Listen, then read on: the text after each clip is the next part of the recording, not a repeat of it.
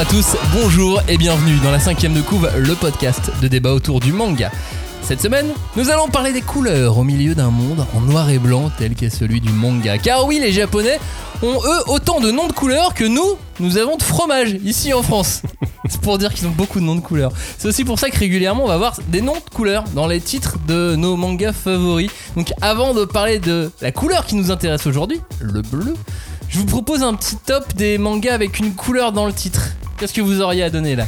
Un top 3 Euh, par bah, exemple. Moi, il y aurait Blue Giant, il y a déjà le bleu dedans, mais euh, ai, ai déjà, ouais, j'en ai déjà parlé pas mal dans ce podcast. euh, euh, manga sur le jazz euh, chez Glénat, c'est vraiment trop bien. Euh, ensuite Black Cat, qui est euh, chez Glénat aussi, et euh, bah, parce que c'est trop bien, j'ai pas besoin vraiment de préciser pourquoi, c'est un manga de mon adolescence que j'adore.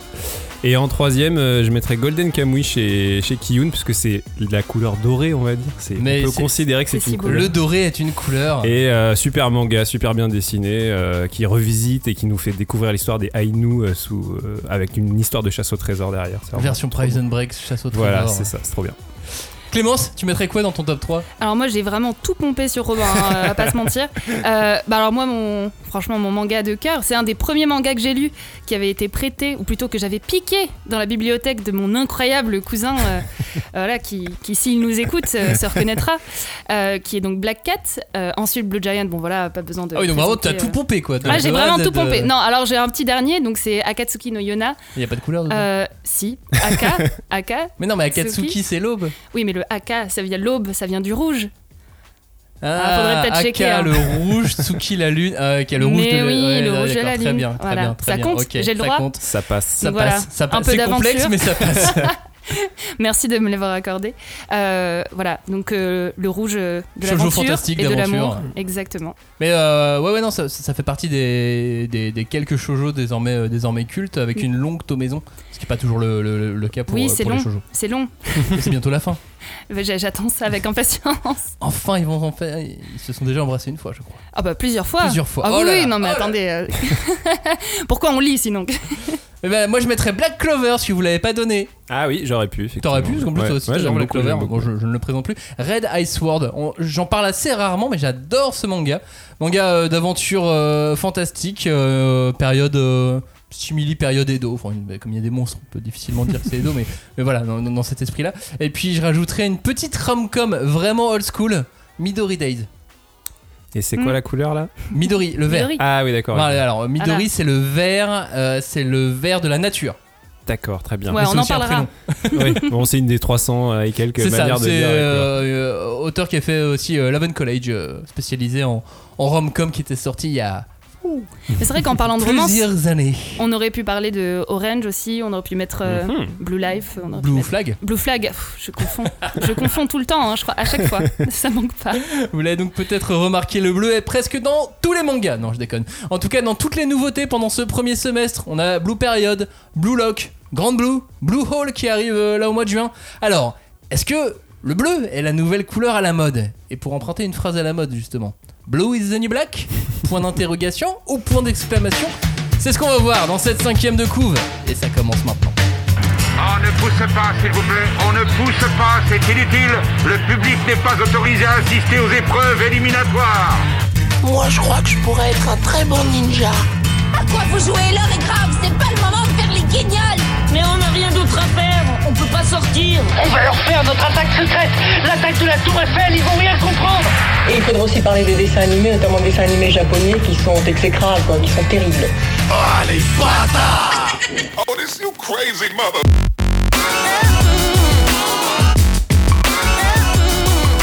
Bienvenue à tous et re-bienvenue dans la cinquième de couve où nous allons disséquer, dépecer, charcuter et aimer le bleu des mangas. Ou plutôt les mangas avec le mot bleu dans le titre, hein. principalement 4 mangas d'ailleurs, Blue Period, Blue Lock, Grand Blue et Blue Hole. Et pour cela nous accueillons Robin et Clémence qui est de retour pour une seconde émission. Bonjour à tous les deux. Salut. Bonjour, enchanté. Comment Oui, enchanté. euh, ravi, ravi de se rencontrer. Qui êtes-vous Fais comme chez toi, n'hésite pas. euh, n'hésite pas à aller sur les réseaux sociaux de la cinquième de couve également. Hashtag 5DC, le groupe de débat autour du manga sur Facebook. 5DC, le groupe du Discord de- du manga. Je suis pas le loin. Discord du débat Le autour Discord, du manga. ouais, voilà, je, je sais que j'étais pas loin sur le Discord, donc, comme son nom l'indique. Voilà. La cinquième de, de couve sur euh, Instagram, sur Twitter, euh, espace manga, hashtag 5DC sur YouTube et sur euh, Facebook également. Voilà, Mhm. on, est à peu près partout. N'hésitez pas à venir euh, nous faire un, un petit coucou. Donc, euh, dans quelques instants, on va parler de quatre mangas, quatre œuvres qui ont toutes un point commun le mot bleu dedans. Est-ce qu'il y a pour autant des vrais points communs entre les œuvres? Je suis pas certain. On a cherché, hein. En tout cas, on a Blue Hole, le bleu teinté euh, de mystère, qui est signé euh, Yukinobu Oshino. On aura Blue Lock, le bleu du danger et du maillot de foot, aux éditions euh, Pika. Et à Grande Blue, le bleu de l'océan, le bleu des débutants, parce que tu sais, euh, on est un bleu quand on commence quelque part, on est un bleu. Euh, et le bleu de l'alcool.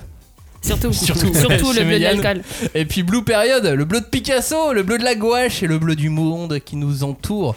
Et c'est avec celui-là qu'on va démarrer dans quelques instants. Donc, en gros, à quoi correspond le bleu dans ces mangas? Est-ce que ce bleu joue un rôle important? Et pourquoi il il en jouerait un? C'est ce qu'on va voir dans quelques instants. Mais avant, est-ce que le bleu a un sens particulier dans, dans la culture japonaise? Est-ce que vous avez un avis à ce sujet? Bah justement, c'est intéressant parce que dans chaque culture, en fait, les mots désignent pas forcément les mêmes couleurs. Parfois, on a tendance à l'oublier. Euh, pour prendre un exemple, par exemple, chez les Inuits, euh, ils ont une dizaine de termes différents pour désigner les nuances de blanc, par exemple, parce que forcément, ils sont entourés de blanc. Alors de moins en moins, malheureusement, mais c'est une autre question.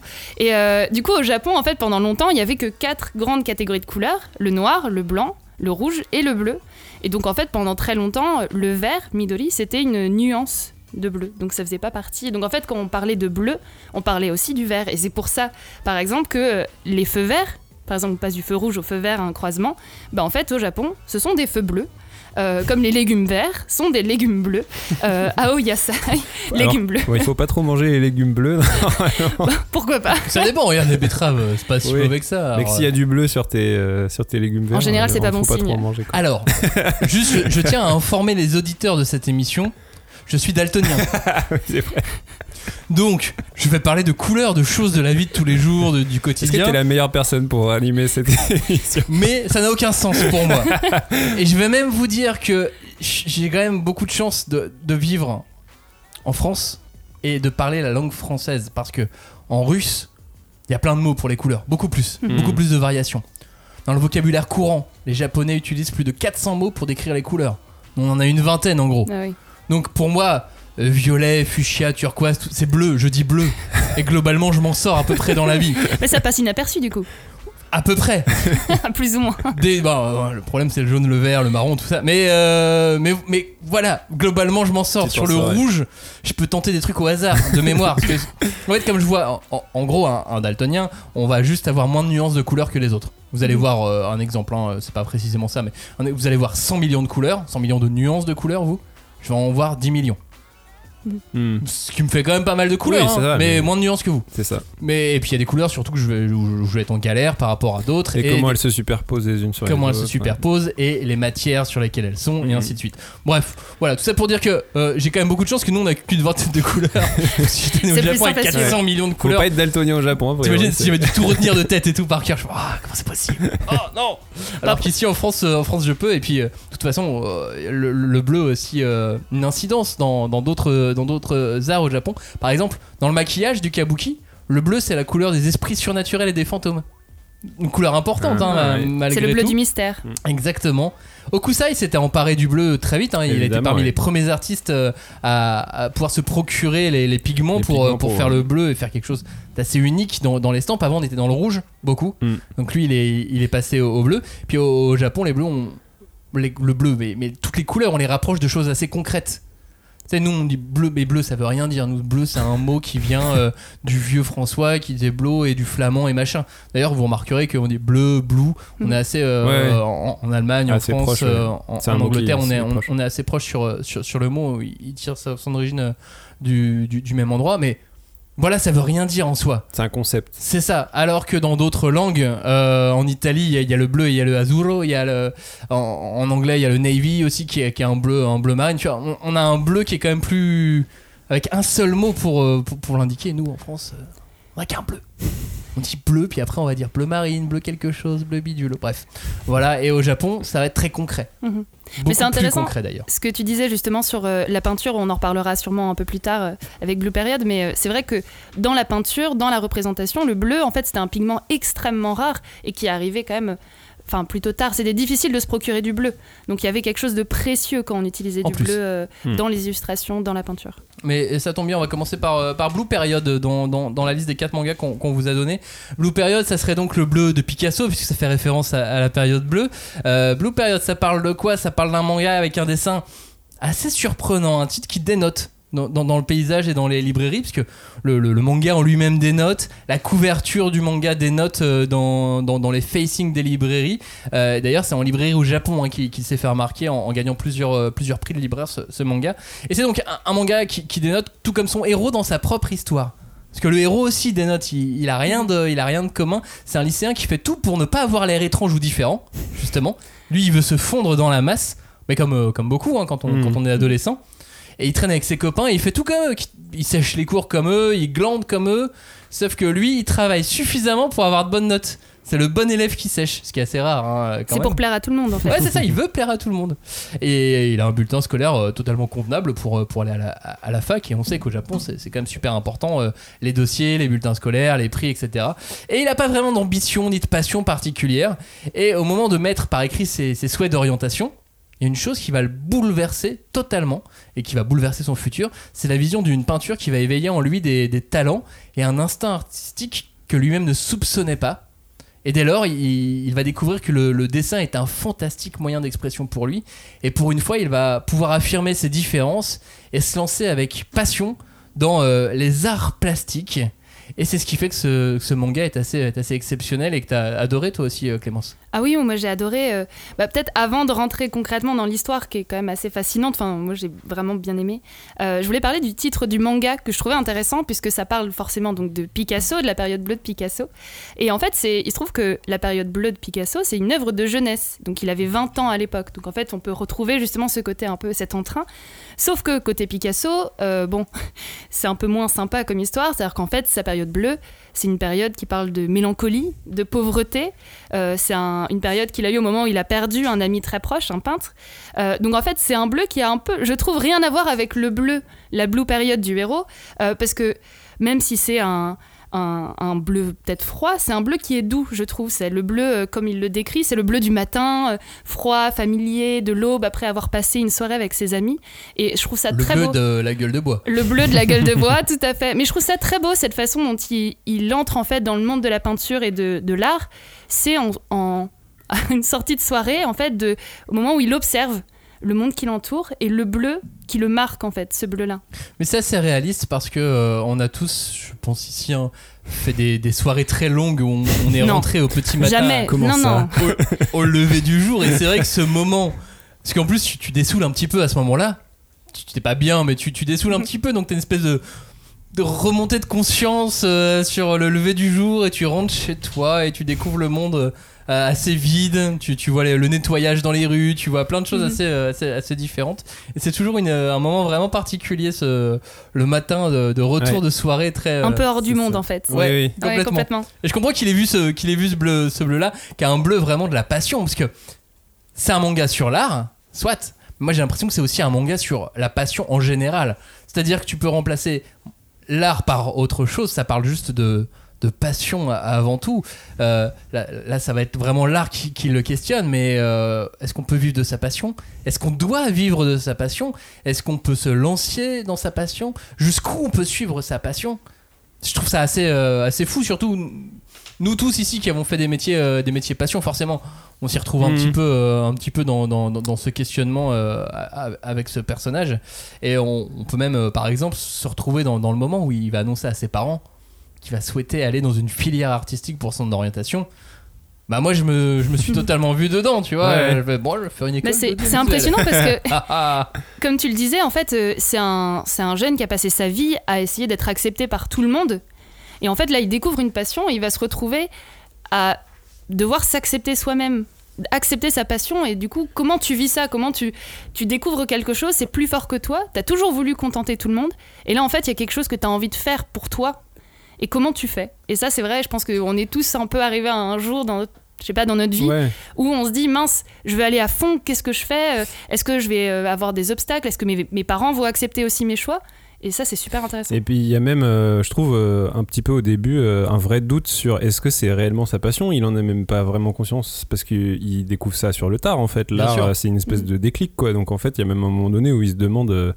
Bah, en fait, euh, j'ai peut-être envie de vivre de ça, mais est-ce que vraiment c'est ça ma passion? Je sais pas. Je vais peut-être découvrir aussi en pratiquant. Donc il y a aussi ce, ce rapport-là qui est intéressant. Et c'est là qu'arrivent les, les écoles d'art finalement. Mm. Parce que euh, à ce moment-là, on arrive, on te schématise les écoles d'art, Mm. on t'explique ça de manière, euh, de manière carrée, propre. euh, c'est voilà, c'est schématique. C'est euh, voici les choix. Maintenant, euh, affrontez-vous, allez-y quoi. Bah, c'est là où on retrouve clairement le côté shonen un peu du titre où euh, enfin c'est un tournoi pour réussir à intégrer les meilleures écoles.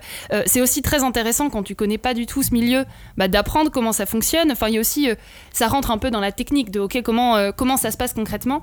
Et, et pour ça moi j'ai en termes de shonen alors c'est pas un shonen mais ça m'a fait penser un peu à Blue Giant pour le côté découverte d'une passion un peu sur le tard avec ce personnage principal qui qui est enfin comment on dit, qui se découvre une passion incroyable et qui va avoir une détermination euh, sans faille, qui va parce que c'est ça qui est impressionnant ce personnage, il passe ses vacances entières à dessiner, à peindre, il s'arrête jamais et ça c'est ça c'est un peu euh, le fond du personnage euh, Neketsu un petit peu qui va Bien sûr, qui va mais tout c'est aussi le, le- le fond de, de l'adolescence. Parce que quand on est adolescent et qu'on a une chose en tête, on peut, on peut y aller à fond. Moi, ça, avait, ça a été les jeux vidéo. Bah jeux oui, vidéo c'est à une passion fond. comme une autre. Et- et- mais j'y allais à fond de chez à fond. Tu vois, je, je ne lâchais pas de la journée euh, mon, mon jeu et j'étais très très fort. Et du coup aujourd'hui tu es joueur professionnel Pas du de- tout. Ah non. Non, non, mais après, moi, moi, toute cette partie sur les écoles d'art, euh, j'avoue que j'en avais que faire. Ça m'a Ah ouais. Ça m'a pas plus intéressé que ça, mais, euh, mais ça n'a pas du tout. j'ai- juste. euh, j'ai lu le. J'ai j'ai parcouru finalement, mais le détail de chacune des écoles d'art, ça m'intéressait pas. Et t'as pas besoin. En fait, t'en as pas besoin pour continuer à lire le manga et pour Non, apprécier le tout, manga. Euh, on t'explique ça, on, on te schématise très clairement le système des écoles d'art. Mais vraiment comme dans un Neketsu. en Oui, disant, bah, euh, alors là, il y, a- il y a le groupe des machins, et là, il y a le groupe des bidules, et puis là, il y a les spécialistes de, de la peinture à l'huile, et qui vont affronter le dessin d'observation. Bah, c'est ça, je pense que ça fait fonctionner ton imaginaire de lecteur de Neketsu. Après, euh, comme disait Max, c'est pas obligatoire de le lire et de s'intéresser vraiment à cette dimension-là du manga pour, pour apprécier l'intrigue.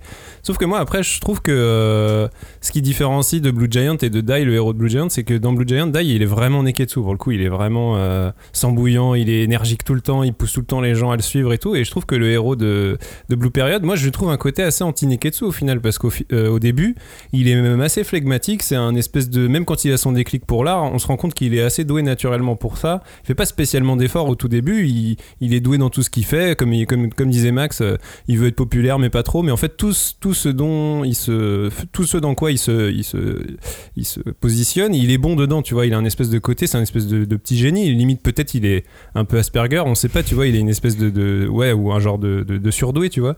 Et euh, ce qui fait que, bah, comme je disais, au début, on se demande si, si l'art, finalement, c'est vraiment sa passion, parce que limite, il, il y arrive un peu par hasard, quoi. Quand il doit choisir ce qu'il doit faire, bah, il se dit, bon, bah, je vais, je vais essayer ça, tu vois. Il y a un truc un peu comme ça. Et ce qui fait que moi, je trouve qu'au début du manga, ça me renvoyait une image un peu froide du héros de perfection, un peu froide, tu vois, justement, pas très Neketsu. Et du coup, je me disais, bah, pour envoyer au titre euh, blue, euh, enfin, à la couleur bleue, ça fait un peu le bleu de la froideur, tu vois. Le, héros, je le trouvais assez froid au début, et c'est ce qui fait que j'ai eu un peu de mal à m'accrocher à lui, quoi. Mais euh, Mais il est un peu froid et c'est surtout qu'il est paumé. Oui, c'est ça, c'est peut-être que ça renvoie Et en à fait, ça. il rentre dans un monde euh, où, où il ne comprend rien, tu vois. Il va quasiment pour la première fois au musée dans le tome 2, tu vois. Ouais. Et, et ça, ça n'a. Ouais, Mais ça- ça c'est quelque chose qu'il dit à lui-même. En fait, il est dans un chemin aussi personnel. Il dit dire qu'on aime quelque chose, c'est effrayant. Et je pense qu'en fait, Mhm. c'est un jeune garçon qui peut-être aussi a peur d'admettre qu'il est complètement passionné. Et c'est pour ça qu'il n'en parle pas à ses parents, par exemple. On sent qu'il il a du mal en fait à s'accepter, à accepter cette passion qu'il le- qu'il prend comme ça de- d'assaut. Et est-ce que dans la peinture en lui-même, est-ce qu'il est sait faire des belles couleurs? Mais même pas. mais ça, c'est. non, mais en fait, il y a un passage justement où ils expliquent ça et je trouve ça un peu étonnant vu que c'est le titre quand même Mm. du, de l'histoire Blue Period. En fait, il, il se. Comment dire, il se démarque même pas par son utilisation de la couleur et de la peinture. Il va faire cette première, son premier dessin avec du bleu et depuis, bah, on parle pas de peinture en fait. Non. Pas du tout. Non, non, le- justement, le, le bleu de la gouache, il est, euh, il est un peu virtuel, quoi. Ouais. il, est là sans, sans l'être. En revanche, je sais pas si ça vous, vous est arrivé, mais euh, adolescent, je- j'ai fait un, un voyage scolaire. Et euh, je suis allé au, au musée des offices à, à Florence, mais comme tous les ados, je m'en fichais un peu. j'étais là, j'étais en Italie, j'étais content, tu vois, j'étais avec, avec mes copains du voyage scolaire et tout ça, puis remise des offices. Et là, je tombe sur un énorme tableau de Raphaël. Et là, bah, comme, le, comme le héros dans, Mmh, dans- un- le tome 1, un déclic, quoi. j'ai bloqué en fait, j'ai fait oh. Surtout qu'il y, a- il y a vraiment beaucoup de bleu dessus. Hmm. Et euh, il y a le bleu de l'eau qui se fond dans, dans le, dans le bleu du ciel, euh, avec un personnage au, au centre, etc. Bref.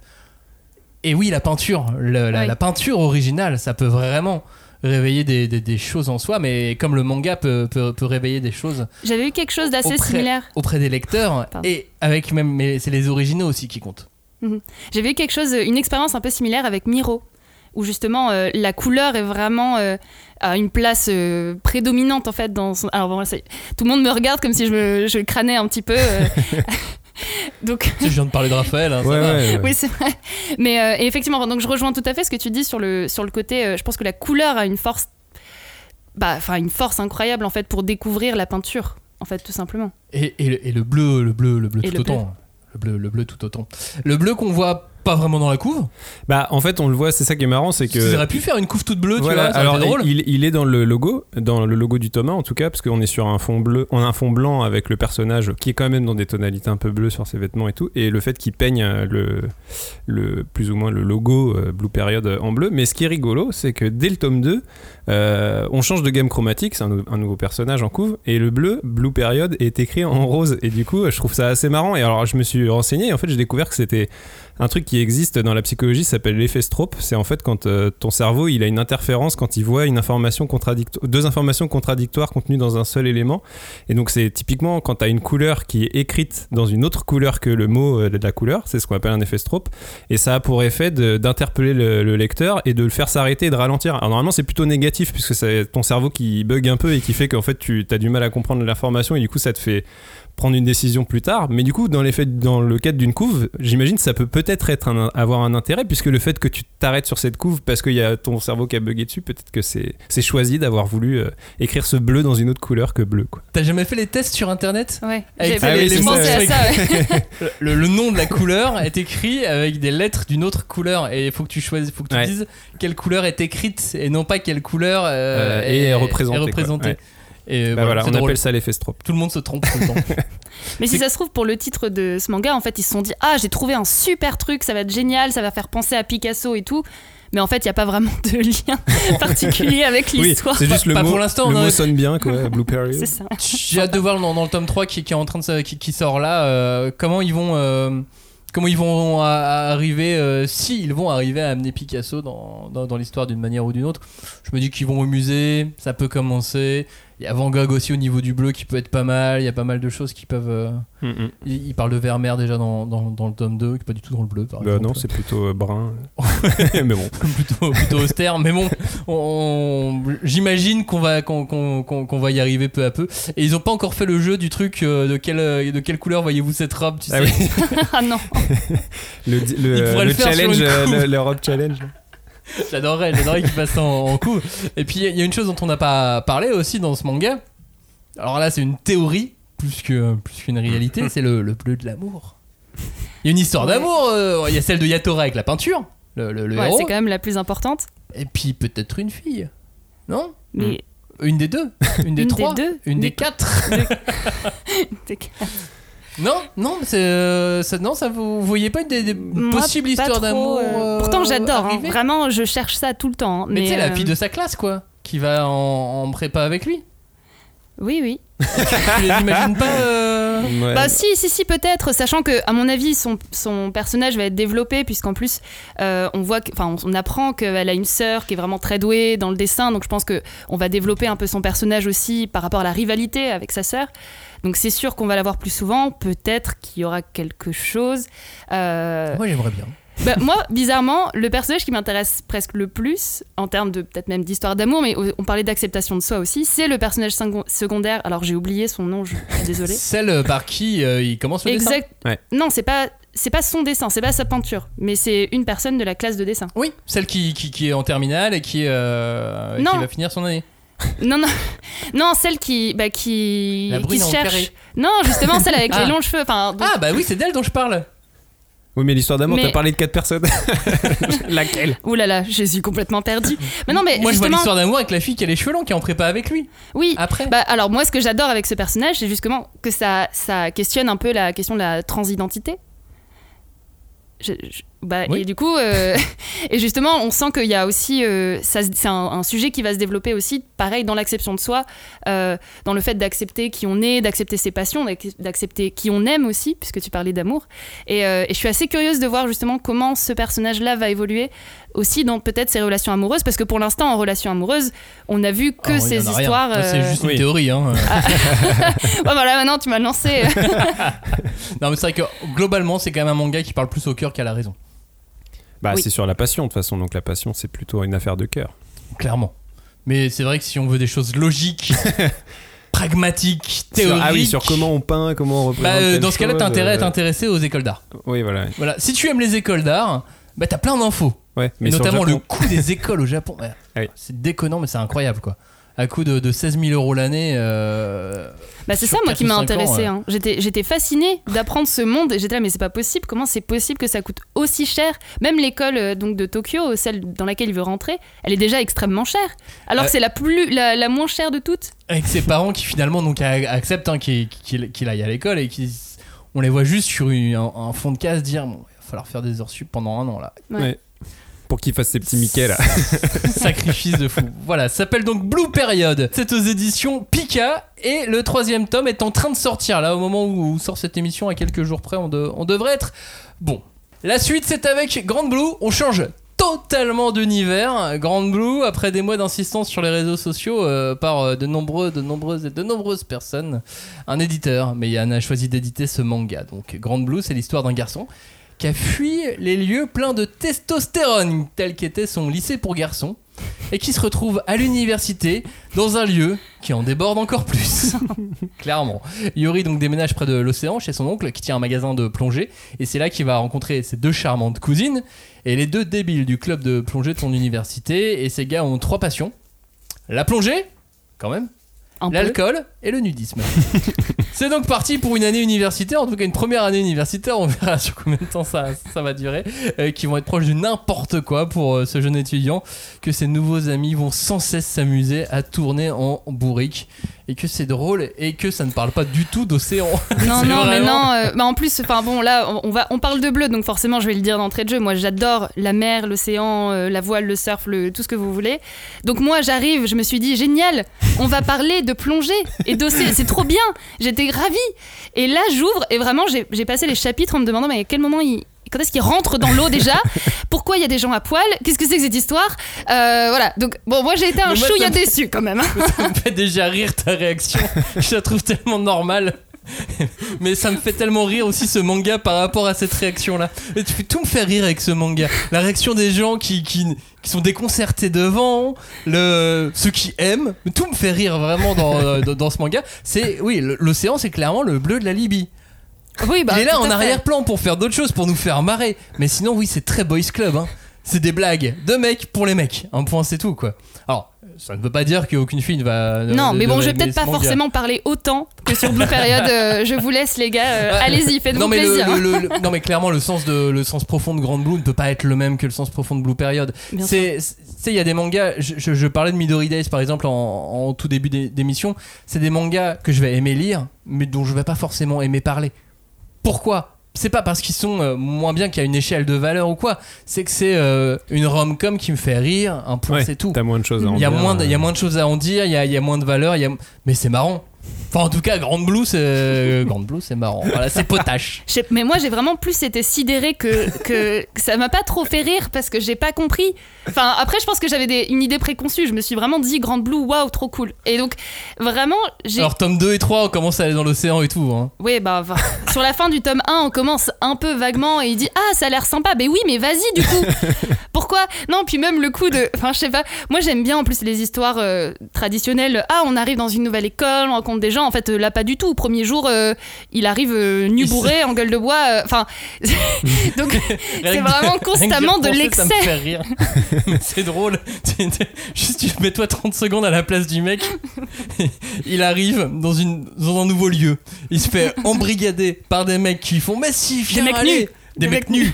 Déjà, mais même lui, il hallucine. Mais finalement, il accepte. Ils le font picoler. Et il se retrouve le lendemain, en gueule de bois, à se réveiller au milieu de l'école, nu, sans une fringue, à devoir aller à l'école pour son premier jour.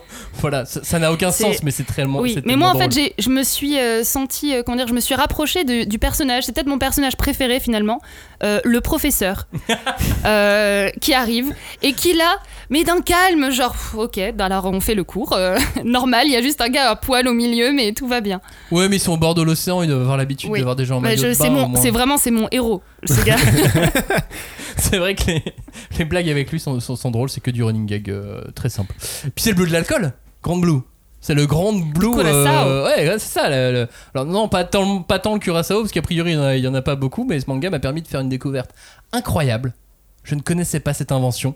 Le patch à alcool pour vérifier la tolérance des gens à Eh la bien, boisson. Moi non plus, je ne connaissais pas, j'ai découvert dans ce manga. ouais. Et j'ai fait des recherches. J'ai fait des recherches, figurez-vous. Des recherches pratiques ou théoriques Euh, rap- théorique. Bien sûr. Bien sûr. Non, non, j'ai fait. Alors pour, pour savoir si c'était vrai déjà. Et en fait, j'ai trouvé. euh, j'ai trouvé un patch qui fonctionne, sur, mais pour vérifier ton taux d'alcoolémie une fois que t'as bu. En gros, c'est un patch que tu colles sur toi. Et dans ta sueur, il va mesurer la concentration d'alcool. Mais il indique pas ta tolérance ou pas. Ah, ouais. Il va juste vérifier si t'es sous ou pas. D'accord. Et Ok. ça, il peut le savoir juste avec ton taux. euh, Avec, ton, avec, ta- avec ta- le taux d'alcool de Ouais. concentré dans ta sueur. Après, sinon, t'as des tests. Enfin, on connaît tous les tests normaux euh, de si tu oui, marches mais pas avec droit. un euh, patch, c'est pratique aussi. Non, c'est cool. Non, mais voilà, a priori, euh, Ok. a, a priori, il il existe vraiment ce, ce patch. Tu sais, il y a un système d'en- d'enzymes. De, il y a deux enzymes qui te permettent de d'assimiler l'alcool. Ouais. Et il y a des, gens dont certains de ces enzymes sont déficients. Oui. Et donc peut-être que ce patch, euh, peut-être qu'il y a vraiment un patch qui existe en Asie, ouais. puisqu'a priori euh, la concentration de gens avec ces enzymes Oui, désifiants serait exact. plus importante en Asie Mhm. que dans le reste du monde. Donc c'est possible que C'est le euh, fameux il cliché existe- des, des Asiatiques qui tiennent pas bah, l'alcool. par exemple, mais- c'est ça. Mais après, c'est euh, le, le- c'est pas qu'ils tiennent pas tant l'alcool que ça, c'est qu'ils vont avoir carrément des, des éruptions cutanées, Ouais, des, euh, d'accord. ouais. des, des- des rougeurs Mm. euh, assez, euh, assez fortes. euh, C'est qui- ça, ils ont pas l'enzyme qui, qui traite l'alcool en Ouais, fait. c'est Donc ça. euh, tu t'empoisonnes euh, direct. Exactement. Et donc le corps réagit comme euh, face à tous les poisons. Et tu finis, et tu finis nu, euh, tu finis nu à faire Au milieu d'un campus. dans Voilà. un club de plongée. Du coup. Mais finalement, heureusement qu'il va pas dans l'eau parce que s'il y va bourré, moi je, je- moi je fais pas confiance. hein. Oui, mais là c'est c'est drôle. C'est pas toi quoi. Enfin bref. Mais moi je pensais pas autant rire juste en regardant des mecs qui. Un manga de mecs qui boivent. Bah mais ouais. pourtant ça me fait rire. Ouais, après moi, bon, je suis un peu comme Clémence, euh, mais bon, c'est plus général. Moi, vous savez que les mangas et les mangas d'humour, ça, ça, ça me laisse un petit peu euh, quoi en général. Et plus je suis pas sidéré, mais je, je- je- généralement je comprends pas en fait. Quand j'ai un manga d'humour, je reste un peu de marbre. Euh, mais là, si je peux reconnaître une qualité quand même à Grand Blue, c'est que euh, il arrive finalement à donner de la chaleur à cet élément euh, aquatique qui est quand même par définition froid. Tu vois, la plongée, c'est quand même aller dans des trucs froids et tout ça. Enfin, donc peut-être t'as une imagerie où t'as un, ton imaginaire qui pense à un truc froid et lui il arrive vraiment avec ce côté foutraque, euh, bordélique, comédie et tout ça à donner de la chaleur à tout ça donc je trouve que c'est un, un tour de force assez, assez, assez bien mené mais bon sur moi ça n'a pas spécialement fonctionné. Et puis il est assez vrai sur la seule, le seul élément de plongée du tome 1. Il est assez vrai. Il n'est pas obligatoire de savoir nager pour faire de la plongée. Et j'en suis euh, le principal euh, il suffit de couler exemple. Et je, sais, et je coule très bien. je coule très bien. Et je peux faire de la plongée. Alors ça, je l'ignorais. Eh bien, on peut. Mm. Enfin, moi j'ai réussi en tout cas. très bien Et ils en parlent dans ce manga, donc euh, on est raccord. On Oui, est bah, heureusement qu'il parle un peu de plongée quand même parce que. Enfin bon. donne des infos. bon. Non, mais vraiment après ils en, ils en parlent un peu plus souvent, mais effectivement c'est pas le c'est pas le propos premier. Le propos premier c'est c'est une comédie c'est de faire euh, des blagues. ouais, c'est de Oui. faire des blagues. c'est de faire des blagues et d'en foutre plein la gueule à Yori, le, le- le héros, parce que alors là, le bleu de la douleur, le bleu des coups, là, le bleu qui marque sur la peau, ah, il en prend. Il, prend- il prend vraiment cher, mais il se démonte pas. Il prend cher, mais il se démonte pas, et il emmène, euh, il emmène les autres gens qui peuvent faire couler avec lui. Et il les emmène sans aucun, sans aucune hésitation. Et voilà, ça, ça, ça me fait rire. Et ils en voient de toutes les couleurs. Oh. Merci. On l'a bossé avant. hein. C'est ça. C'est même pas euh, non, globalement, euh, ça va me rappeler euh, les premiers tomes de Oh My Goddess avec le club de moto. Je sais pas si vous vous souvenez euh, de Oh My Goddess et du, et du club de moto, comment il, le, comment il le martyrise un peu au début. Bah, il y a quand même beaucoup de scènes miroirs, notamment toute la partie avec la chambre. Euh, ça, c'est- assez, euh, assez La semblable. partie avec la chambre. Elle est tellement drôle, la partie avec la chambre. Ouais, bon, Blue. ouais, voilà. C'est aux éditions Meian et moi je vous le conseille. La suite, on aura un peu plus de consensus. Euh, ça se passe avec euh, Blue Lock. Blue Lock, on est sur euh, le bleu du maillot de foot, évidemment. Autre manga très réclamé lui aussi sur les réseaux sociaux. Et lui aussi un très gros succès au Japon. Et, et clairement, pour Blue Lock, c'est pas forcément le, le bordel sur, sur Twitter qui a fait que l'éditeur l'a acheté. Oui, je pense que. Ouais, ouais, ouais, globalement, il y avait du monde dessus. Un manga Blue Lock signé par Muneyuki Kaneshiro, qui n'est plus un inconnu en France, puisque c'est lui qui est derrière Aku, le chasseur maudit, ou derrière Jagan. Le dessinateur Yosuke Nomura, on a pu admirer son trait avec le surprenant Dolly Kill Kill, ou en tant qu'assistant sur l'attaque des titans. Mhm. Ah, l'histoire déma- l'histoire démarre après la Coupe du Monde de 2018, celle qui a lieu en Russie. Souvenez-vous C'était il y a pas très longtemps, il y a 3 ans. Et alors que la France s'apprête à la gagner pour la seconde fois, Ça s'est plutôt bien passé. L'équipe japonaise se fait remarquer dans l'enceinte de la Rostov Arena. Elle a à deux doigts d'éliminer la Belgique. Quel match de fou! Oui, je me rappelle de ce match, effectivement. Il était La Belgique qui est favorite pour la Mm, mm, compétition, qui va prendre le somme grave en demi-finale. Désolé les Belges. c'est ça. Et on a beaucoup d'auditeurs en Belgique. Je, je- je vous On les salue. Mais On les restez salue. quand même s'il vous plaît. Voilà. euh, bonjour à toute la Wallonie, évidemment. Euh, donc, la Belgique, qui a deux doigts de se faire éliminer par le, par le Japon, a réussi une, dernière demi-heure de folie et ren- renverse, euh, renverse ce match. hein, une demi dernière demi-heure vraiment flamboyante hein, des, des Diables Rouges. Et donc, il l'emporte sur les Samouraïs Blue. Mhm. Le surnom depuis 2009 de l'équipe japonaise. Euh, c'est là donc que commence le manga Blue Lock et que la réalité prend fin. Parce qu'avant on parlait de la réalité. Là, là le, le manga, le manga commence et donc porté par cette déception, il y a une des membres de la fédération nippone qui va tenter d'imposer un nouveau plan qui pourra emmener le 11 du corbeau, c'est le nom, l'autre surnom des samouraïs blue, le 11 du corbeau. Le 11 du corbeau à trois pattes même. Pour être plus complet. Euh, au sommet. Bref, elle va emmener cette équipe japonaise au sommet et peut-être un jour remporter la Coupe du Monde parce que le constat est clair pour certains. Il manque à l'équipe du Japon le fameux numéro 9, le, le Benzema Mbappé Griezmann. Il manque ça à l'équipe japonaise et c'est là que le monsieur Ego, c'est c'est son vrai nom, hein, monsieur Ego, un, monsieur un peu dogmatique dans le football, euh, un nom certainement pas choisi au hasard, euh, va arriver et il met un- au point un projet pour euh, combler cette carence de numéro 9 dans l'équipe de foot japonaise. Et ils vont prendre les 300 meilleurs jeunes attaquants de tout l'archipel et ils les enferment dans une espèce de d'école prison appelée le Blue Lock. Vraiment, c'est une infrastructure géante au look de, prison du futur. Là, on tombe dans le manga concept et les joueurs appelés Diamant Brut doivent s'entraîner dur et passer par des phases d'élimination assez impitoyables pour élire le seul et unique gagnant. Et celui-ci sera automatiquement sélectionné pour l'équipe nationale pour la Coupe du Monde 2022 pour être l'avant-centre de l'équipe nationale. Et c'est là qu'on rencontre Yoichi Isagi, qui est parmi eux et qui est 299e au classement. Et lui, il va devoir redoubler d'individualisme et d'effort pour aller au bout de cette compétition de folie. Manga concept, manga euh, pas du tout réaliste, mais avec une base réaliste. Bah oui, c'est ça des, qui est bien. des vraies informations. Et on commence donc par le, par le, le vrai bleu du, du maillot japonais, celui donc des samouraïs blue hein, qui, qui porte ce manga. Et le personnage au centre de tout, c'est Jinpachi Ego, le maître d'œuvre d'un Hunger Game sportif. Parce que, euh, ouais, on est sur du young adulte aussi, quoi, tu vois. Oui, il est dans sa salle, des mach- sa salle des, des- de contrôle avec tous ses écrans et tout, c'est assez marrant. ouais. Et puis, résultat, bah, on a des personnages qui sont totalement de l'ordinaire et qui vont s'extirper des sentiers battus. Parce que là, les personnages, ils doivent pas tout faire pour aider l'équipe euh, euh, parce Eh qu'on non. est tous copains. Non, Faut on gagner. doit défoncer C'est les l'inverse. autres pour gagner, chacun pour soi. C'est vrai que c'est J'adore. marrant parce que la première information que tu apprends, c'est que les Japonais sont nuls au foot. Enfin, c'est comme ça que c'est présenté en tout cas. C'est vraiment. Bon, là, ça va ouais, pas du mais tout, si les on gars. part quand même du- d'un quart de finale de Coupe du Monde, tu vois, donc on, Ouais. te le, on te le met dans, Oui. Dans la réalité quand Bon, même. enfin, ils, prennent un peu, ils en prennent un peu pour leur grade, hein, euh, les joueurs euh, de foot Ils ont pas japonais. hein. d'attaquant, c'est pour ça. Oui, c'est ça. Ouais, ouais, on te raconte même que euh, en Europe, on va prendre des joueurs japonais parce qu'ils sont dociles et, et qui savent bien défendre et qui sont, euh, qui, qui, qui écoutent les ordres. Ouais. On va te raconter ça carré- carrément dans, dans le manga et c'est assez fou. Ça, ça a donné quoi, toi, euh, Clémence, quand tu as commencé le manga? Parce que toi, t'es pas spécialement fan de foot. Alors non, pas du tout. Enfin, j'aime bien le foot, euh, surtout quand on gagne. Mais euh, non, mais en vrai, je suis pas beaucoup euh, le foot. Et au début, j'avoue que j'étais un peu dubitative parce que même le principe de base d'enfermer 300 jeunes. Enfin, dans un complexe, euh, c'est pas jusqu'à la mort, mais c'est jusqu'à euh, Jusqu'à ce que Bah, ça sente trop la sueur. bah, la Ouais. destruction de leurs rêves, quoi. C'est un peu ça. C'est jusqu'au moment où ils partent et du coup, ils pourront jamais intégrer l'équipe nationale euh, du oui, Japon. parce que tous ceux qui ne sont pas dans, les, dans le 1, Bah oui. qui gagnent, Mm. Ils, ne pourront dégagés. plus jamais jouer, euh, avoir des Oui. aspirations. Sinon, ça manque de tension dramatique, Bah oui. quoi. Il faut, il faut un peu de ça. Comment tu veux donner le meilleur de toi-même si Ah bah non, pas c'est de- impossible. Mais donc j'étais un peu dubitative sur le, sur le principe et en fait euh, j'ai lu le tome 2 et j'ai eu la révélation au tome 2 et bon j'en ai déjà pas mal parlé mais la fin du tome 2 moi m'a vraiment beaucoup plu Euh, aussi parce qu'on voit le côté vraiment psychologique c'est-à-dire que là c'est c'est un concept vraiment différent et on sent que pour devenir le meilleur il va falloir que les personnages aient une transformation psychologique pour devenir attaquants. C'est ça qui leur manque. C'est de jouer perso, mais c'est aussi de trouver leur force. Et ça, c'est vachement intéressant. Et j'ai euh, adoré ça, euh, surtout sur le deuxième tome. Donc maintenant, je lirai la suite. Euh, et en plus, très bon côté, c'est que c'est très rythmé. Donc il n'y a pas les euh, 12 km de terrain à parcourir. euh, Oui, Style de- Captain Tsubasa. Euh, Enfin, les matchs ont vraiment un rythme. On peut les suivre. C'est pas trop rapide non plus.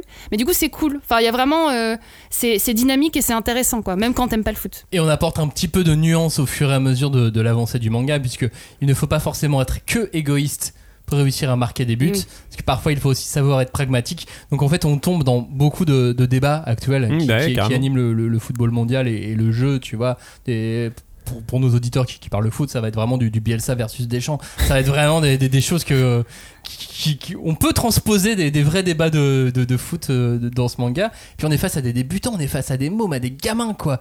C'est vraiment le, le, le bleu du, du- le bleu du débutant, c'est ça. Mm. Et, et en plus, il y a une folie dans les designs, Dans les personnages, dans les yeux, avec des cernes très Ils sont marquées. prêts à tout. Ouais, ils ont l'air hab- Ah ouais. habités par le, le démon. C'est des enfants, Mais des enfants habités par le démon. J'ai presque vu, en fait, on parlait de bleu, mais l'aura du bleu du démon un peu. Et ça, c'est très bien dessiné d'ailleurs, je trouve. euh, Ces moments, on parlait justement, je parlais de transformation, côté un peu psychologique. Il y a des moments où, en fait, t'as des personnages qui ils sortent vraiment, enfin, je sais pas, ils, deviennent, ils se transforment en démons. Bah, Et ils ont une aura euh, vraiment effrayante et tout. Et c'est assez. Ouais, dans euh, l'ensemble, c'est quand même très très bien dessiné. Même les poses, les- les- les- l'anatomie et tout. Tu sens que l'auteur il a quand même vachement bossé là-dessus. Sur les- même les, la première épreuve, je crois qu'ils sont pieds nus et tout. T'as des plans sur les, le pied qui se tord et tout. Enfin, alors vraiment, c'est assez assez bluffant euh, graphiquement.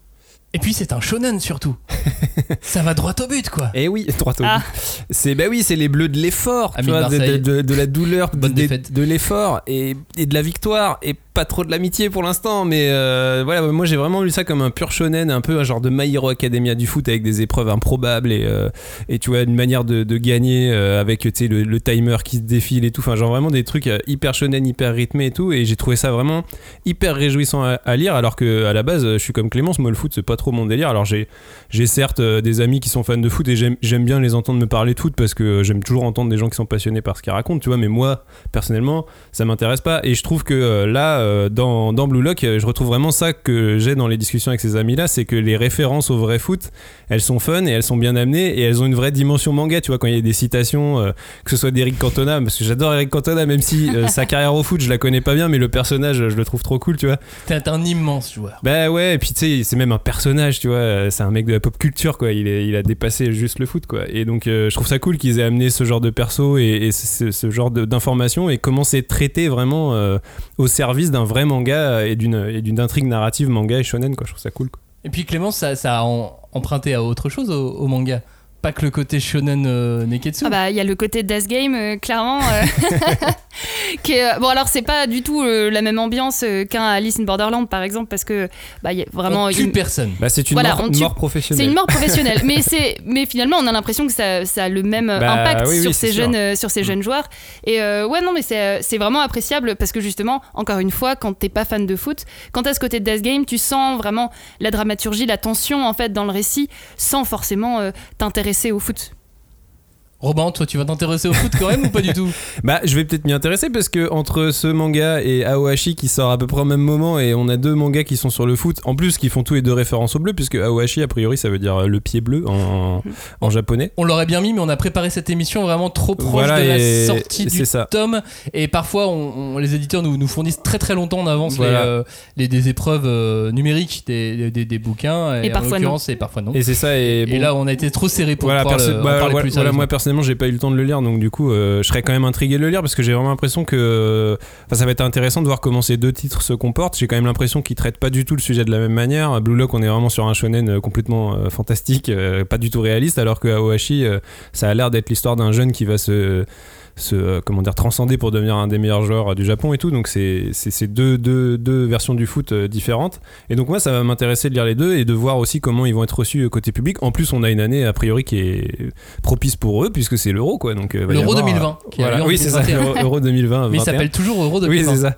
Donc du coup, voilà, on a une année, une année football et une année manga du foot. Alors euh, voilà, moi, je, ça me, ça me, ça m'intrigue. Clémence, t'as lu Awashi toi? Bah tout à fait ouais j'ai lu euh, j'ai lu le premier tome et euh, effectivement on est dans un, un manga sport beaucoup plus traditionnel en fait on est c'est beaucoup plus réaliste il n'y a pas ce côté concept Euh, et donc on retrouve voilà le héros c'est un petit génie du ballon rond perdu un peu dans la campagne japonaise qui va se faire repérer par un coach euh, d'une équipe de Tokyo.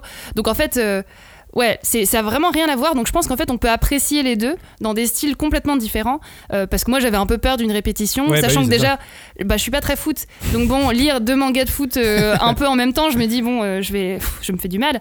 Mais non, non, en fait, on, c'est vraiment des histoires très différentes. Même les personnages, ils ont chacun leur force. Et moi, j'aime beaucoup plus, j'avoue, le côté psychologique de Blue Lock que le côté bah, finalement plus réaliste en fait de Aohashi, mais qui reste intéressant.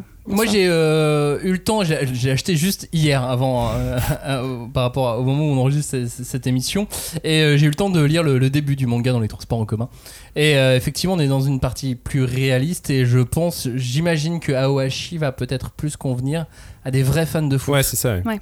euh, que, que Blue Lock pas euh, pas, for- pas pas forcément euh, c'est pas traité de façon aussi ludique que Blue Lock il y a, il y, a, il y a un- il y a un truc où on se veut dans un, dans un, dans un monde un peu plus sérieux. D'ailleurs, le, ma- le, le manga est prépublié dans un magazine Seinen Ouais, un peu plus sûr. sérieux, aux côtés de manga d'Urasawa et tout ça. Donc, tu vois, c'est.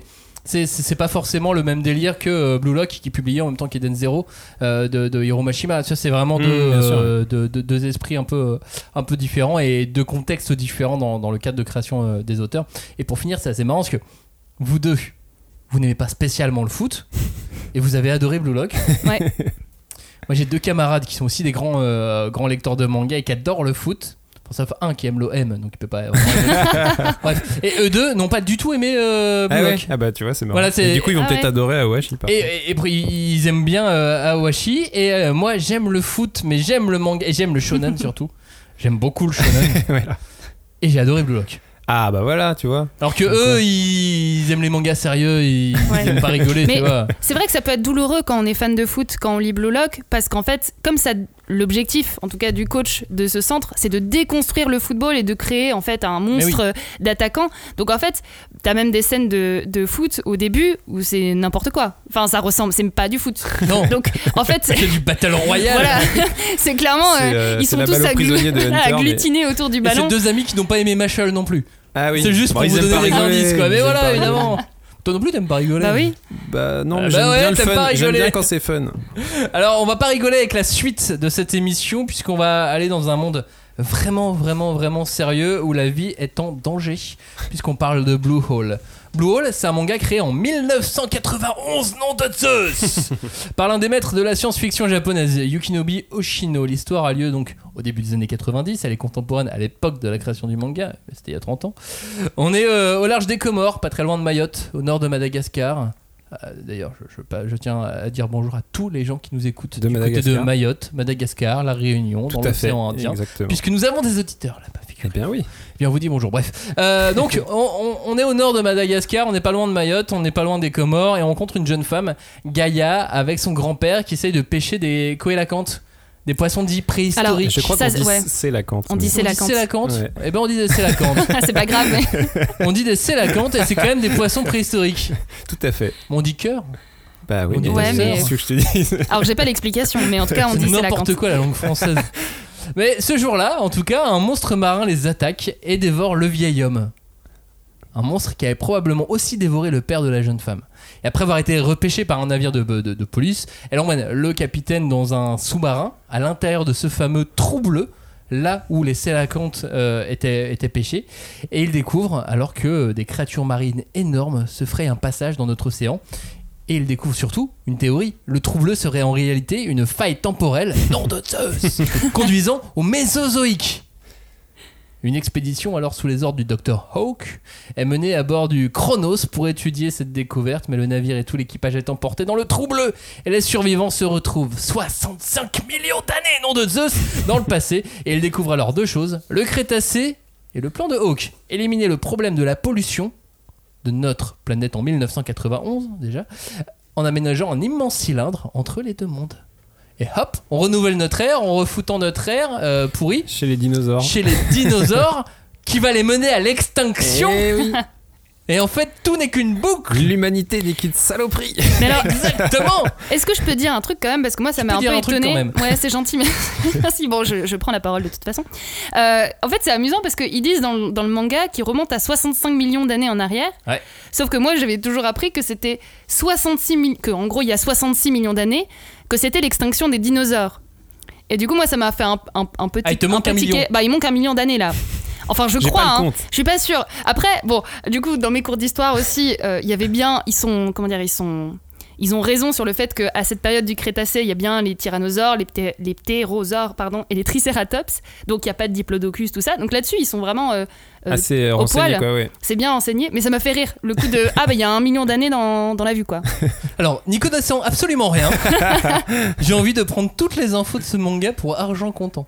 Ah plutôt que les miennes. Euh, plutôt que les tiennes, Ah bah, exactement. je, vais, super. je- je vais croire monsieur euh, Yukinobu. Bah, allez chercher, allez chercher en ligne et puis Et on- même les trous bleus et les théories de voyage temporel, j'ai envie d'y croire. Mais attends, Mais oui, parce que les trous mais le bleus triangle sont, des euh, Bermudes Ah non, Ah c'est une, c'est un mythe, ça n'existe pas. et l'avion qui a disparu. Non non mais tu sais Le que Malaysia Airlines qui a disparu. Tu sais que la plupart, la plupart des disparitions qui sont attribuées au triangle des des Bermudes ne se trouvent même pas géographiquement dans ce qu'on dit être le triangle des Bermudes. Oui, mais l'avion Malaysia Airlines. Bon, alors, Où est-ce qu'il est allé celui-là Hein mais alors Robin, je pensais que tu voulais. Il me pas. semble que Robin, il me semble que tu voulais dire quelque chose sur les euh, les blue holes justement qui sont de vrais phénomènes naturels. Non, bah oui, bah en fait, euh, parce que c'est ça. euh, bon, Maxime a, a rapidement résumé le manga. On est sur un pitch qui est entre Le Monde Perdu de Conan Doyle et euh, The Abyss, merveilleux film de, de James Cameron, évidemment, puisqu'on va dans les, dans les, sous- dans les profondeurs sous-marines. Et en fait, c'est parce que c'est inspiré d'un phénomène naturel. Effectivement, le Blue Hole ou trou bleu, euh, c'est un phénomène naturel. Alors, le plus connu, il n'est pas situé euh, au large des Comores, il est en, mer Rouge. Euh, et c'est un lieu de plongée sous-marine très très réputé parce que c'est un trou de, de plus d'une centaine de mètres qui permet en fait après de quand on passe en dessous de se retrouver dans la mer Rouge si je me souviens bien. Et du coup ça crée une espèce qu'ils appellent une cathédrale sous-marine. Et en fait c'est un lieu très prisé euh, pour les, par les plongeurs. Mais c'est aussi un lieu extrêmement dangereux parce qu'apparemment il y a plein de plongeurs qui se font surprendre par les courants ou qui sont pas assez expérimentés et qui vont visiter ça. Et en fait c'est le lieu de plongée du monde où il y a le plus de morts par an. Et, euh, donc je pense qu'effectivement ça, euh, l'auteur, ça a dû le, le- le titiller en se disant bah c'est un lieu sympa en fait pour faire un manga avec du mystère dedans, tu vois. Et clairement, si on ne sait pas nager qu'on fait de la plongée dans des endroits où il y a du courant, c'est un peu plus dangereux. Info, un tips. Je, je vous donne comme ça. Est-ce qu'on surtout- va avoir un crossover Grand Blue, euh. Blue Hole Non mais je vous donne des tips c'est sur la surtout- plongée. C'est euh. surtout que là en fait il y a une- ça, ça fait un espèce de coude qui fait que la profondeur n'est pas la même quand tu ressors que quand tu es rentré et en fait souvent les plongeurs inexpérimentés ils connaissent pas le, le- le principe des paliers quand tu dois remonter Ouais. et tu sais et du coup ils, souvent ils meurent aussi à cause de ça et aussi à cause des courants parce qu'ils se rendent pas compte qu'en fait faut nager assez fort. Mais moi j'ai toujours nagé, la plongée que là où j'avais pied en même temps. Voilà. Oui, Dans donc les pas besoin pas de à 100 nager. mètres de euh, profondeur. Non, et les lagons c'est quand même vachement pratique pour Oui, ça. c'est ça. En revanche, j'ai déjà fait de la plongée en mer Rouge, mais j'ai pas vu de Blue Hole. hein. Ah oui, bah euh, il faudra aller voir celui-là. Cinéma ou pas cinéma pour toi Blue Hole? Ça, ça te fait penser à des films ou, ou pas? Ah Non, en fait, oui, bien sûr. Bah après, Robin, on a déjà parlé. euh, moi, ça m'a fait penser forcément à- au Monde perdu de Conan Doyle, euh, qui a lui-même inspiré, bien sûr, euh, Jurassic, Jurassic Park. Voilà. Moi j'ai Ouais. vu Jurassic Park aussi. Ouais, direct. ouais, Bah non, mais c'est sûr. Ils ont dépensé sans compter pour cette, euh, pour cette expédition. Non mais c'est clair, impossible de pas penser au cinéma. Moi j'ai j'ai aussi pensé à Bleu d'enfer par exemple, parce qu'il y avait le mot bleu dedans. Euh, et puis comme ça, ça me permettait de repenser à ce, à ce, à ce film euh, avec des, des reliques, un trésor à chercher, et qui était juste un alibi pour mettre Jessica Alba en maillot de bain. Et Oui. C'était plutôt un bon, euh, Et qui était un plutôt bon pas une objectif. mauvaise Alors, idée. alors désolé, mais j'en profite puisque tu parles de Jessica Alba en, en, en maillot de bain. Quel- Faire un, un aparté quand même sur les, les femmes et surtout les femmes journalistes. Il se trouve que j'en connais certaines de près.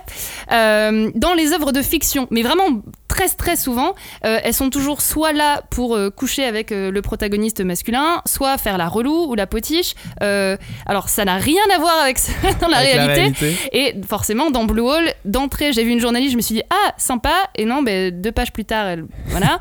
Et puis elle continue, elle est extrêmement relou en plus dans tout le reste de l'histoire. Je pense qu'elle va mourir vite. Enfin, j'espère. Oui, mais en 1991, toutes les journalistes étaient comme ça. c'est connu. C'était juste il y a 30 ans, tu vois, c'est une autre époque. Bon, alors là, vous voyez pas, mais je fais les yeux- le regard noir à Maxime. Non. Ok, c'est du troll, c'est du troll. Euh, non, mais non, plus, plus sérieusement, hors, hors- hors troll, c'est un rôle assez classique en fait. Tu sais, c'est un personnage qu'on peut tuer facilement. Oui. Et, euh, et effectivement, quand on cherche quel métier ça peut être, tu sais, on, on a besoin d'une, on a besoin d'un personnage féminin, on a besoin d'un personnage qu'on peut tuer, donc on peut ne pas forcément apprécier. Et quand tu vas chercher les métiers, tu vas faire ah mais qu'est-ce qu'on peut faire euh, Bah, Chercheur, médecin, docteur, journaliste. en même Ouais. temps, c'est vrai que les, les journalistes euh, font partie des, des métiers les plus détestés. euh, Bah, c'est ça, si dans tu, le veux, monde, euh, si tu veux créer un personnage agaçant, euh, souvent journaliste ça marche bien parce que tu sais, ils veulent tout le temps chercher la vérité. donc, ouais, mais c'est sont, euh, frustrant parce que, bah, enfin non. Bah bien sûr, non mais je, suis- je suis d'accord, mais c'est juste que C'est un cliché, Euh, c'est un archétype. en, quoi, en mais- construction narrative, en construction de personnage, c'est un peu, c'est peut-être facile, mais c'est un peu une évidence. C'est facile à comprendre pour le lecteur. Voilà, mais je, com- je Surtout comprends. dans les années Je 90. comprends tout à fait. euh, voilà, c'était final, juste. on a, on a un personnage féminin euh, pour donner le change. euh, Oui, tout à fait. Qui en plus euh, est issu de la diversité. qui est d'ailleurs n'était très pas- bien habillé sur la couverture, pas- il me semble. euh, Très pulp, hein, très très Ah, bah, c'est la hyper- de toute couverture. voilà. De toute façon, le pitch est très pulp. Tu vois, on disait euh, c'est moins rigolo que les mangas d'avant, mais c'est super euh, fun aussi parce qu'il y a un côté très pulp euh, dans le. Et complètement RDSF aussi. Et très RDSF, ouais, Ouais. parce qu'en fait, euh, c'est vrai qu'au final, euh, ça, ça commence comme un truc qu'on peut penser assez fantastique, mais au final, ça va vraiment sur des, ouais, euh, des trucs assez poussés en sciences, et notamment en biologie et en sciences de la vie et de la Terre, ce qui me semble assez original. En RDSF, on va plutôt normalement explorer euh, euh, l'astronomie, les, ouais, les théories de la physique, tu vois, et tout ça. Et là, bon, certes, on explore tout ça, mais ce qui est intéressant, c'est qu'on va pas l'explorer du point de vue de l'extérieur de la Terre, mais de l'intérieur. On va rentrer dans un trou qui est dans la mer, et donc le mystère de l'espace, quelque part, là, il est remplacé par celui des profondeurs de la mer. Donc là, si on reprend le titre de notre émission, Blue is the New Black, là, on a le bleu de la mer qui remplace le black de l'espace, tu vois. Donc c'est ça qui est assez original et que moi, moi m'a assez plu dans ce manga, c'est cette espèce d'une autre vision de la RDSF. Parce qu'en fait, c'est marrant, je, relis en ce moment bah, la super euh, réédition de Eden, qui est pour le coup là de la RDSF très SF euh, cyberpunk et tout. Donc c'est intéressant d'avoir ces deux, ces deux mangas presque de la même époque. Blue Hole c'est un peu plus vieux, mais euh, de lire ça en même temps c'est assez Et sympa. deux visions de la SF vraiment, euh, vraiment particulières Voilà. Et, Et complémentaires avec- quoi. et avec des graphismes particuliers, l'un et l'autre. Ouais. Parce que là aussi, c'est quand même super bien gratté, Blue Hole. hein. Bah c'est ça, alors c'est un espèce de graphisme euh, réaliste euh, un petit peu à l'ancienne, évidemment c'est pas vraiment dans les c'est plus vraiment dans les canons actuels, mais je trouve que ça colle vraiment à ce, côté un peu sérieux, un peu pointu, et je trouve ça judicieux de la part de Pika justement d'avoir réédité ça dans leur format euh, Pika graphique, qui est une espèce de format hybride euh, entre le manga et le roman graphique, parce que c'est, je pense que c'est le genre d'histoire qui s'adresse à un lectorat qui bah voilà mine de rien a quand même une certaine culture, que ce soit de, la culture pulp euh, et de la SF et tout ça. Et, tu vois, bah, Eden aussi, la réédition est dans un format un peu plus grand et tout ça. En fait, c'est, je trouve que c'est une manière aussi pour les lecteurs d'aujourd'hui, euh, peut-être plus âgés, qui n'ont pas eu forcément l'occasion de lire ça à l'époque, de découvrir ça dans des bonnes conditions et d'apprécier ce graphisme euh, aussi recontextualisé. Tu vois, c'est assez chouette. Un bouquin aussi qui est doté d'une passe-passe de Nicole Coolidge-Roumanière qui s'était occupé euh, de l'exposition euh, manga au British euh, Museum l'année dernière. Et bah, forcément, c'est intéressant puisque c'est une chercheuse, quelqu'un qui, qui, qui, qui est dévolu au manga bah oui, oui. Et, à l'étude du, du- du manga. Et puis, on peut aussi remarquer dans, dans Hole un travail sur les onomatopées, mais qui est Ouais, Formidable. carrément, c'est clair. qui est incroyable. Le manga, c'est l'onomatopée. On peut pas euh, séparer l'un et l'autre. C'est vrai que en quand on lit, comme, on, comme on ne lit pas le japonais, on n'a pas le même regard nous en France sur l'onomatopée, mais, euh, mais quand on y fait attention sur Blue Hole, c'est c'est assez, Ouais. euh, c'est assez génial. Et puis surtout sur, dans les vieilles éditions, souvent le travail des onomatopées c'était un peu saccagé, euh, vraiment au service euh, de la fluidité de lecture, so- so- Ouais. cela- enfin comment dire, euh, soi-disant, mais en fait euh, on se rend compte que comme tu dis, ça fait vraiment partie du dessin. Faut vraiment que, faut vraiment le travailler comme un élément constitutif du dessin. Quoi. Et puis euh, il y, a- il y a un autre truc, Tezuka a toujours dit, pour pouvoir euh, lire et suivre un manga, il faudrait, il faut, faut pouvoir le regarder sans lire les bulles. Sur Blue Hole, c'est parfait. Ouais, c'est clair. Sur Blue Hole, on peut, on peut ne pas lire les bulles et feuilleter et comprendre juste avec les dessins, juste avec la mise en scène. On voit et où ils arrivent, tout ce on qui voit se ce qu'ils rencontrent. Alors, on connaît pas le nom des gens, mais, euh, mais sinon on comprend. On, On comprend euh, on comprend quand ils sortent de l'eau pour échapper à un monstre, et comprend quand ils reviennent dans l'eau pour échapper à un monstre. Mais même dans les chara design des personnages, tu, Non, tu bien vois le- le militaire euh, méchant bah, il a une moustache de militaire méchant. la journaliste Oui. euh, aux mœurs légères, elle a une tête de journaliste aux mœurs légères. Oui. Alors oui, c'est des archétypes, mais ça permet de, de comprendre tout de suite. Non, non, c'est On sûr. passe pas du temps à s'intéresser à des personnages euh, qui nous intéressent pas parce qu'ils vont mourir tôt ou tard. Mhm. On avance. On est, on est sur Gaïa, on est sur le capitaine. Je suis quand même curieuse de découvrir un peu plus le personnage de Gaïa. Je trouve que dans le premier tome, en fait, on. Bah on passe pas beaucoup de temps sur Non, elle. c'est vrai. ouais. Elle est très discrète en fait. Donc on voit bien que c'est elle le personnage principal et c'est Oui, on qu'on a envie de s'intéresser à elle. On a envie de s'intéresser à elle, on sent qu'elle est intéressante, mais elle est parfois presque tout le temps en second plan en fait. Eh bien, rendez-vous en juin pour le premier tome, là, il sort dans quelques jours. Rendez-vous en septembre pour le tome 2. Et première fois en France en 2022, la suite de Blue Hall va sortir, puisque le, le Trou Bleu avait déjà été édité à l'époque par euh, Casterman en Tout à fait. 1996, il y a 25 ans. Et euh, en 2022, euh, premier semestre, Blue World va sortir. C'est pas encore daté. euh, c'est une confidence de, euh, du- côté de, de- de l'éditeur. Il va sortir courant du premier semestre. Ils n'ont pas encore décidé assurément de la date. Hmm, Je peux pas euh, vous la donner, mais ça sera globalement au premier semestre de, de- de la suite, donc de, de Blue Hole, qui s'appelle Blue World. Et ce manga, c'est marrant, parce que c'est vraiment le genre de manga dont j'ai pas forcément envie de parler, que j'ai vraiment envie de lire. Hmm. Tu sais, je fais, ah, j'ai juste envie de le lire. Allez, Bah, donnez-le c'est moi, du- vite. c'est du pulp hein, finalement. Ça fait juste 20 minutes qu'on en parle, mais c'est vrai que Ouais, mais on pas s'arrête tellement, là, tu vois, sûr. finalement, alors qu'on pourrait peut-être en parler plus longtemps. Mais on va parler d'autres mangas rapidement. parce Est-ce que le bleu peut, peut se cacher ailleurs dans, dans le manga? Est-ce que le bleu va se cacher dans, dans l'océan de nombreux mangas, Clémence? Oui, bien sûr. Moi, je vais, on va pas forcément parler de tous les mangas, mais peut-être certains mangas un peu plus récents. Parce que c'est vrai que l'océan, moi, enfin, moi j'adore euh, regarder un dessin d'une personne qui arrive à capter la lumière et la couleur de l'eau. Enfin, moi, je trouve que c'est un exercice qui est très difficile euh, pour un artiste. Euh, et du coup, d'ailleurs, je serais très curieuse de voir si Yatora dans Blue Period va se lancer un jour dans le dessin de la mer, peut-être, ou Bah dans oui, le enfin peut-être dessiner du bleu, de la couleur, bref. Euh, donc le premier manga dont je voulais parler, c'était euh, L'île entre deux mondes, euh, donc de chez Pika Graphics, de Asuka Iishi. Et euh, en fait, le bleu est présent dès la couverture. Donc d'ailleurs, même quand tu m'as parlé de cette émission au tout début, j'ai dit est-ce que je peux parler de l'île entre deux mondes? Et là, j'ai dit, il y a le bleu dans le titre Non. Non. Voilà, bon, c'est tout. Dommage. À un moment donné, il va falloir respecter les, le titre des émissions. quoi. respecter les règles. Mais euh, et ça, je, je l'ai trouvé très beau justement parce que le bleu du ciel se mélange avec le bleu de la mer. Et en On fait, dirait une chanson de Vaiana. Ah ouais, c'est peut-être déjà dans le titre en vrai. Mais euh, donc c'est l'histoire en fait de Tatsumi, un jeune professeur qui est muté sur l'île de son enfance. Et en fait sur cette île, il va découvrir des phénomènes euh, un peu étranges. En fait des, je sais pas, les arbres, l'eau vont prendre vie autour de lui. Et, euh, et en fait, moi, j'ai lu ce, manga et j'ai eu envie de partir en vacances. En fait, pour moi, c'était le bleu des vacances, le bleu euh, du soleil, le bleu de la sérénité. Et euh, d'ailleurs, il se trouve que c'est une mangaka qui est aussi artiste et illustratrice. Et du coup, je trouve que le dessin te happe complètement. Moi, j'ai envie d'aller, enfin, j'ai envie d'aller me baigner là, tout de suite. Maintenant, dès que je vois ce, ce dessin, ça me donne envie d'aller dans l'eau. C'est juste parce qu'il fait chaud et qu'on enregistre Oui. oui. fermé aussi.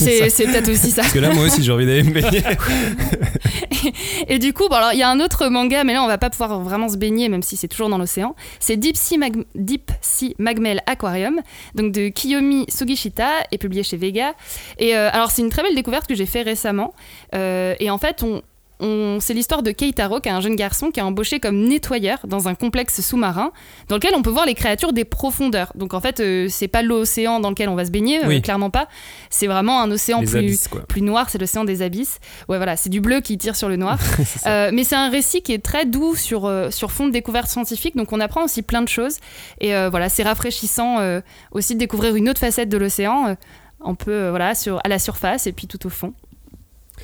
Ouais, et puis alors bah moi en manga euh, sur la tonalité de l'océan, euh, j'avais bien envie de parler du Pacte de la mer parce que c'est un donc un manga de Satoshi Kon, euh, très très grand réalisateur de films euh, dont je vous encourage à voir tous les films.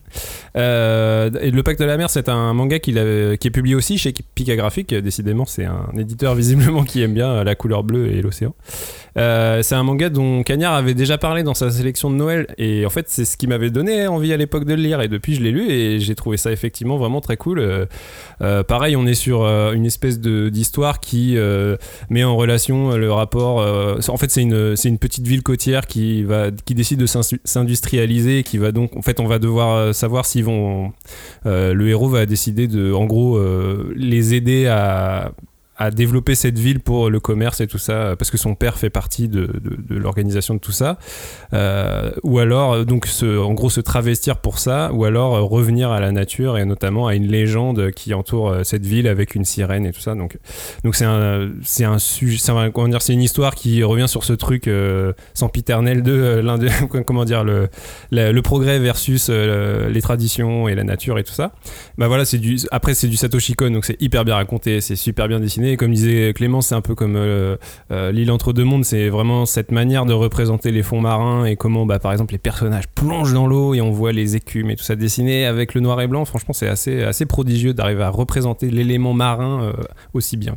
Bah, ce que je propose, c'est que vous lisiez Le Pacte de la mer de Satoshi Kon, et ensuite vous regardez Perfect Blue Oui, de Satoshi Kon, c'est ça, comme et ça, comme ça vous êtes bleu. cohérent dans le thème de l'émission, et vous regardez l'un des 100 meilleurs films d'animation vrai. d'histoire.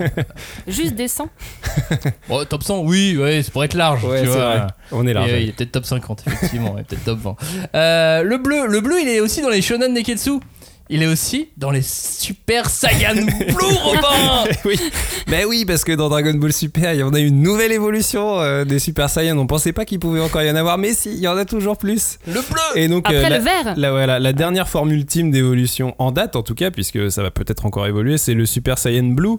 Euh, donc, bah, pourquoi le bleu? Bah, moi, je pense que c'est parce qu'en chimie, le bleu, c'est euh, alors que c'est une des couleurs les plus froides en art, c'est paradoxalement la couleur la plus chaude dans le spectre euh, de la chaleur, en fait, puisque les flammes bleues ou les étoiles bleues dans l'univers, qui sont les plus grandes et les plus chaudes, euh, sont une manière de représenter l'énergie, la puissance ultime. Donc, je pense que là, euh, Toyotaro et Toriyama probablement, ils ont décidé d'aller vers cette couleur bleue parce que voilà, ça, ça, ça, ça, ça connote une, une énergie ultime, tu vois. Puis le bleu, il, il est, il est partout. Il est dans des personnages puissants. Il est dans des dieux hindous. Krishna est bleu. Les personnages dans Avatar sont bleu. bleus. Bah oui. Et les couvertures de manga sont aussi à dominante bleu. Bah c'est ça, parce que le bleu, en fait, ça- bah, à la fois c'est une couleur primaire, c'est une couleur stable, elle incarne des éléments immuables tels que le ciel, la mer, on l'a déjà dit, et euh, en fait, de sa position aussi dans la gamme chromatique, elle offre des grandes possi- possibilités de contraste. Si vous regardez, moi, il y a une, une couve de ce début d'année que j'ai trouvé vraiment magnifique, et c'est notamment par l'utilisation du bleu. C'est My Broken Mariko chez, chez Kiyun. Je trouve que c'est une couve qui attire l'œil tout de suite parce que cette espèce de fond bleu avec cette typo jaune fait que, euh, je sais pas, il y a un un assortiment de couleurs qui fait que cette, euh, cette couve t'accroche à l'œil et je trouve qu'en fait en général c'est souvent un choix payant d'utiliser le bleu euh, en couve pour attirer l'œil sans être agressif. Après c'est évidemment tout dépend de ce que tu as à raconter. Si tu racontes une histoire euh, violente et tout faut plutôt mettre du rouge. Mais voilà le bleu je trouve que c'est un choix payant en Et général les artistes aiment beaucoup le bleu de toute façon. En règle générale, on, on voit la couleur bleue dans beaucoup, beaucoup, beaucoup de, de couvertures de bah bien sûr. Et, et- et le shonen ne, ne fait pas exception. c'est ça. hein, et en BD, en BD franco-belge aussi hein, c'est une couleur qui est très prisée. Très clairement, façon, le, le- oui, le bleu par. euh, Mais c'est c'est une couleur aimée par les artistes, mais par même les gens. Quand t'es enfant, on te demande ta couleur préférée, tu dis le bleu. tu sais pas pourquoi, hein, mais tu dis le bleu. C'est parce que c'est le bleu des garçons, Mais même les filles disent le bleu, non parce que c'est le bleu de la Vierge Marie.